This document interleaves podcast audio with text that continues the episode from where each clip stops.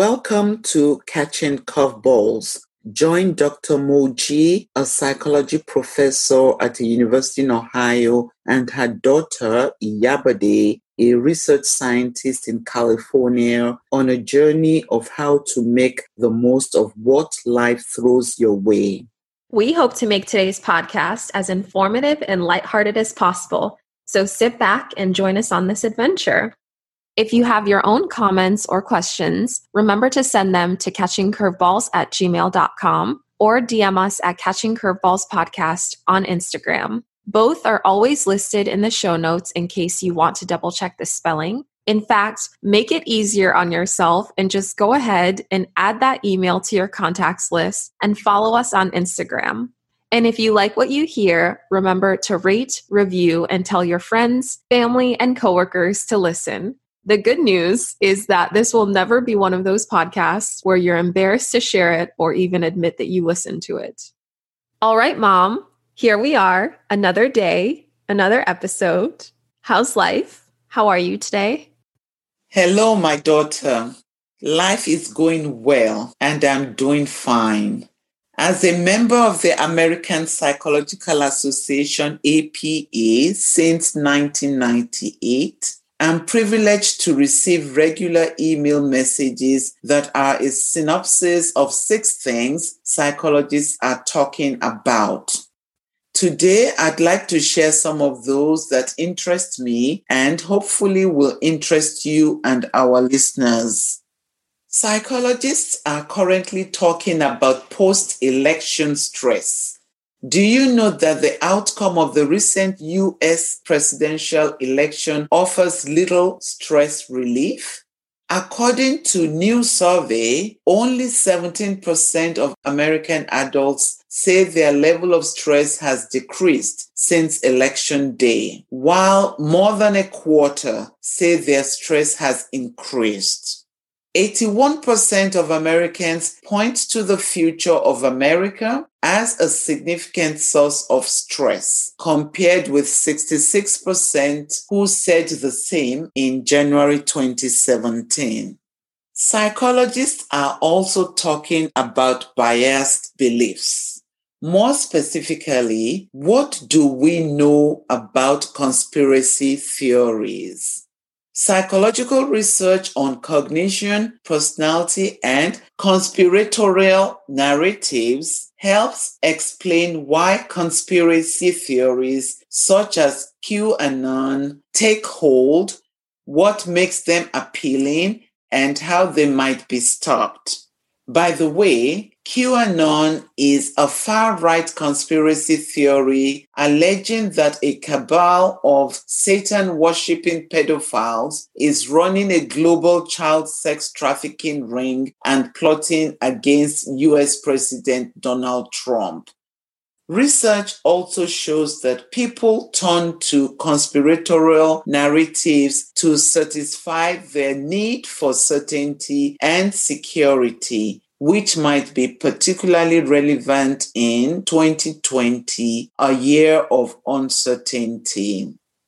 Likewise, psychologists are talking about treatment during the pandemic. Psychologists are reporting large increase in demand for anxiety and depression treatment.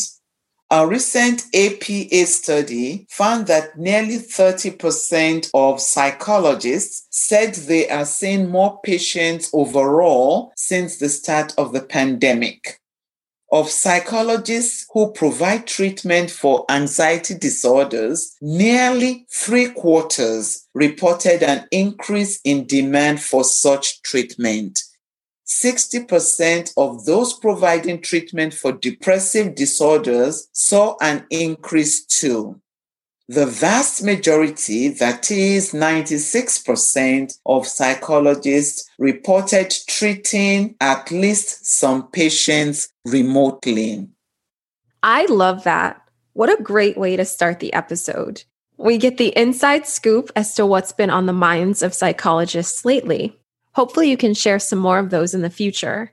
For now, though, it's pretty alarming to hear the statistics around post election stress Usually, I would ask a few more questions just because I never received a poll. I have no idea if they've polled the same people they did in 2017. However, I have to say that just based on what a lot of even my friends, what others are sharing in terms of how they're feeling, I definitely get the sense that those statistics are likely spot on. Maybe it's because I'm getting older and just a lot more aware as to what's transpiring around me.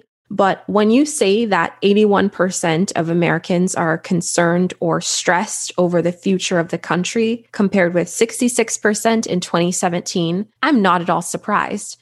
And then also, too, I loved hearing the update around bias beliefs and why some people are inclined to really strongly gravitate towards conspiracy theories, and hearing that a lot of that revolves around the need for certainty and security and then, of course, treatment during the pandemic. I think if there's anything we could emphasize even more on this podcast, it's the pride in those individuals that really recognize that they need help and they're making sure that they take action, especially during this time.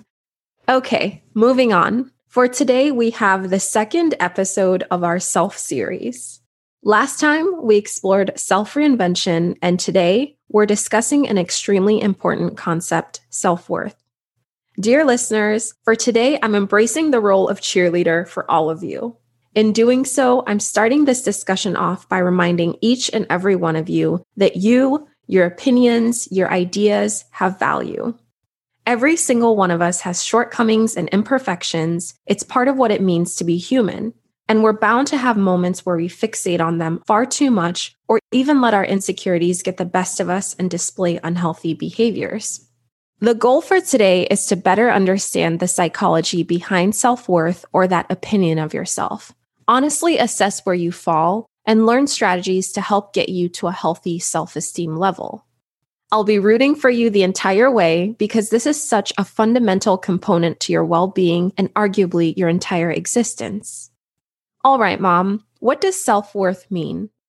The dictionary definition of self worth, as defined by the Merriam Webster Dictionary, is a feeling that you are a good person who deserves to be treated with respect. The term self worth is also used interchangeably with self value, self esteem, self confidence, or self regard regardless of the exact word used, ultimately it means that you value yourself. Some people actually argue that these words don't actually carry the same meaning. For those who distinguish between self worth and self value, they maintain that a sense of self worth means that you value yourself, and having a sense of self value means that you are worthy. But that more importantly, self worth is, quote, a feeling that you're a good person who deserves to be treated with respect, end of quote. While self value is, quote, more behavioral than emotional, more about how you act toward what you value, including yourself, than how you feel about yourself compared to others. End of quote. That's not where it ends. Some people consider self worth as a favorable estimate or opinion of oneself, self esteem while self esteem is considered as thinking well of oneself, self respect. Others differentiate self confidence and define it as not an overall evaluation of yourself, but a feeling of confidence and competence in more specific areas. For example, you could have a high amount of self worth but low self confidence when it comes to extreme sports, certain subjects in school, or your ability to speak a new language. So, slightly differing opinions to start. Since I've promised to cheer everyone on today, I'll try to remain neutral and not pick a particular side. But it seems that commonly, self worth ultimately refers to believing that you are a quote unquote good person who deserves the respect of others.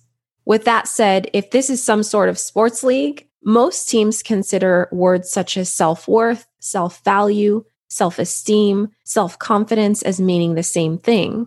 However, you have some teams that regard self worth and self value as differing concepts and describe self worth as an emotion, while self value is viewed as more behavioral and reflective of how you act when it comes to the things you find important, including yourself. Then there are other teams who separate self confidence and define it in a narrower manner. In other words, it's more of your evaluation and feelings about a particular set of skills rather than an overall assessment of your worth. While, regardless of the slightly varied meanings, it's safe to say that all are pretty important to our well being. Mom, can you take it a step further and explain the impact of how we appraise ourselves? Having a sense of self worth, high self esteem, and self confidence is a valuable psychological resource for all of us. It is a factor that is positively related to achievement, good relationships, and life satisfaction. Having little self esteem, for instance, is related to negative outcomes such as being depressed, finding oneself in and staying in abusive relationships and situations. But people must seek a balance because too much self esteem, for instance, has undesirable consequences, such as a negative perception by others that one has a sense of entitlement or one's inability to learn from mistakes. In an extreme case, one might be narcissistic because one is behaving in a self centered, conceited, and cunning manner. That's a really good point to keep in mind. Self worth is something we want to cultivate, but it's also something worth calibrating because in excess, it can reach a point that's unhealthy and potentially even destructive for ourselves and our relationships with others. So let's say we're each a cake or cookie or pie that's being baked and self esteem is the sugar. Obviously, we want to make sure we get the recipe just right so that it's sweet, but not excessively so. What are some of the signs we have the right amount of self worth added to that cake? Your question is an important one, my daughter. A person with an appropriate dose of self worth or who is balanced in terms of this attribute will be a person who knows the difference between self assurance and self importance.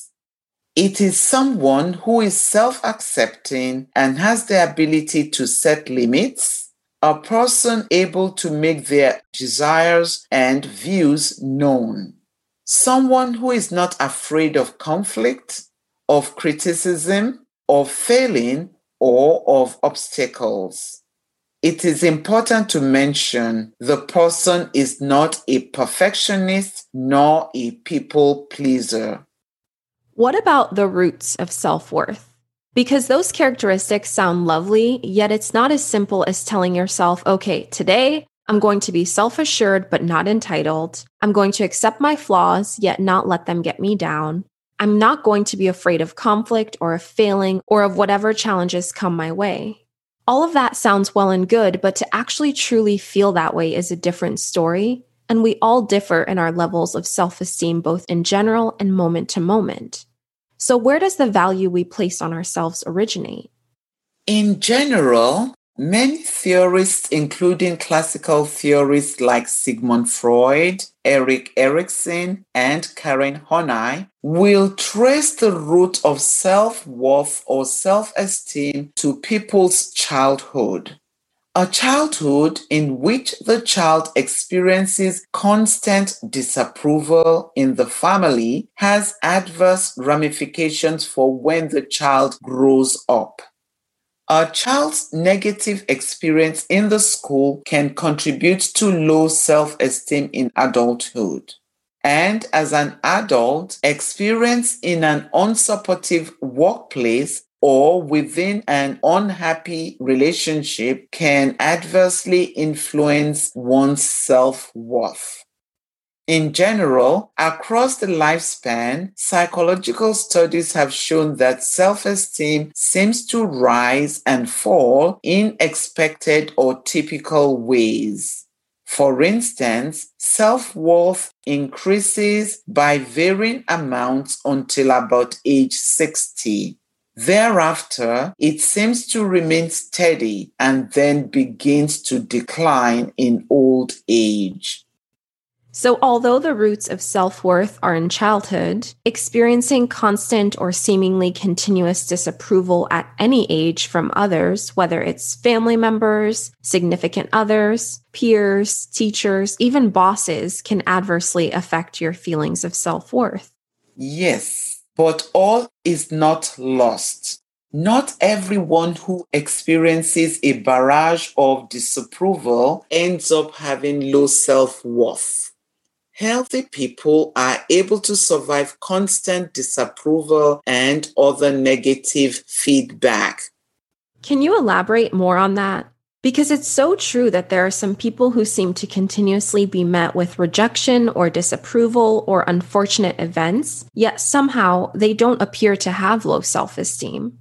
Granted, maybe they're just projecting that image, but nevertheless, there does seem to be a difference person to person in self esteem despite what could be contended as similar challenges.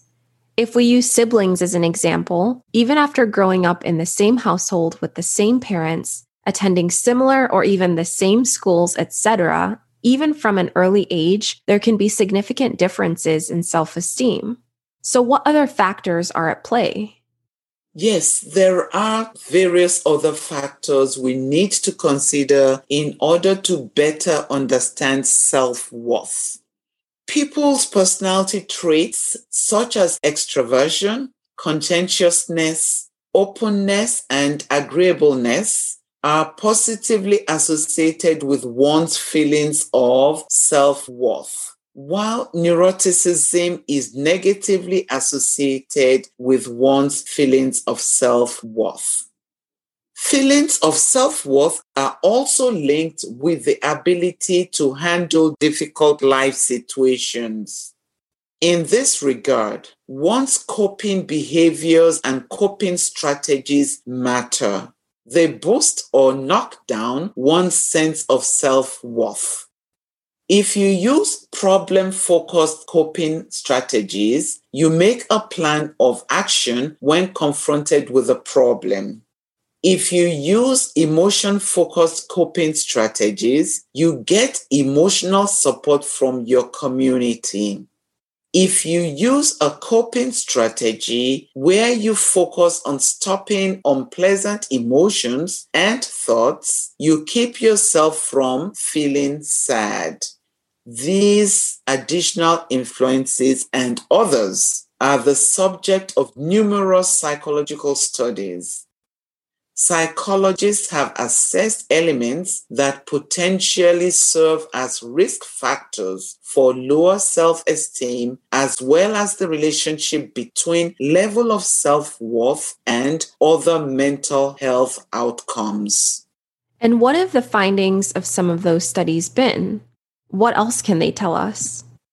Well, for example, in a 2019 study, the researchers assessed risk factors associated with self esteem. This was a study conducted in Lebanon, and their findings showed that depression, anxiety, burnout, stress, low emotional intelligence, suicidal ideation, alcohol dependence, and many other factors can be prevented or reduced by interventions that improve self esteem.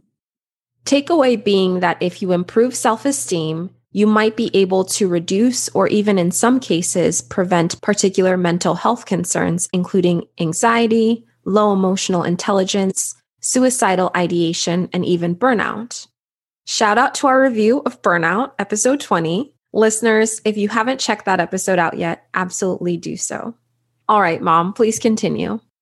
Another interesting finding is from the late 1990s. In this study, investigators examined the ability of measures of perceived competence, control, and autonomy support to predict self worth and academic performance with regular education students, learning disabled students, and continuation high school students. Analysis of the data indicated that perceived competence, control, and autonomy support were significant predictors of self worth and grade point average. More recently, two researchers conducted a systematic review of factors associated with self esteem following acquired brain injury in adults. They identified, synthesized, and appraised all existing quantitative empirical studies on predictors or correlates of self esteem following acquired brain injury, ABI. They found that a range of clinical factors were related to self esteem after ABI, including the degree of physical and functional impairment. According to them, it is unclear if cognitive impairment is related to high or low self esteem. They, however, found that psychological variables such as coping styles, adjustment and perception of problems or rehabilitation are related to self esteem following ABI. Depression was also strongly associated with low self esteem alongside anxiety, psychological distress, and quality of life. They concluded that the findings of their review suggest that self esteem is an important factor to consider following ABI, particularly in the context of developing individualized, formulation driven rehabilitation interventions that take into account biological, social, and psychological factors. So fascinating. I hadn't considered self worth from an academic performance perspective, and the results of the study from the 90s makes me think back to my time in high school. For me, despite my many flaws and shortcomings, I definitely think my sense of self worth is at the point, or well, close to the point I'd ideally like to see it. Hence why I'm playing cheerleader today for anyone who doesn't feel the same.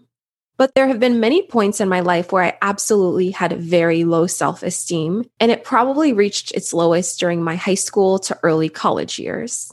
That was a period of fluctuation between low to very low for me. And I know you've already covered so many potential root causes, but for me, I absolutely believe it was mainly because what I saw and heard from peers and friends and what they seemed to value just didn't seem to match me or how I saw myself. At that time, a lot of my classmates didn't look like me, didn't have a life story or background even close to mine, and even the magazines and blogs and people that my classmates and friends would praise and talk about most definitely didn't look anything like me. In fact, polar opposites is how I'd describe it best as. And so, as an impressionable teenager, you start to internalize all of this, and inevitably, that does take a toll on your self esteem. I'd say it wasn't until I actually started traveling around the world and living in different countries and firsthand seeing how much bigger the world was that it really changed. All of a sudden, I started meeting people who looked and behaved in so many different ways and had all of this ambition and incredibly inspiring goals. And that truly transformed my self worth. It increased it because in them, I actually saw this reflection of myself. I saw someone who actually was unique versus odd, someone ambitious versus unrealistic, someone slightly funny, sometimes funny versus dorky, someone kind of smart versus nerdy.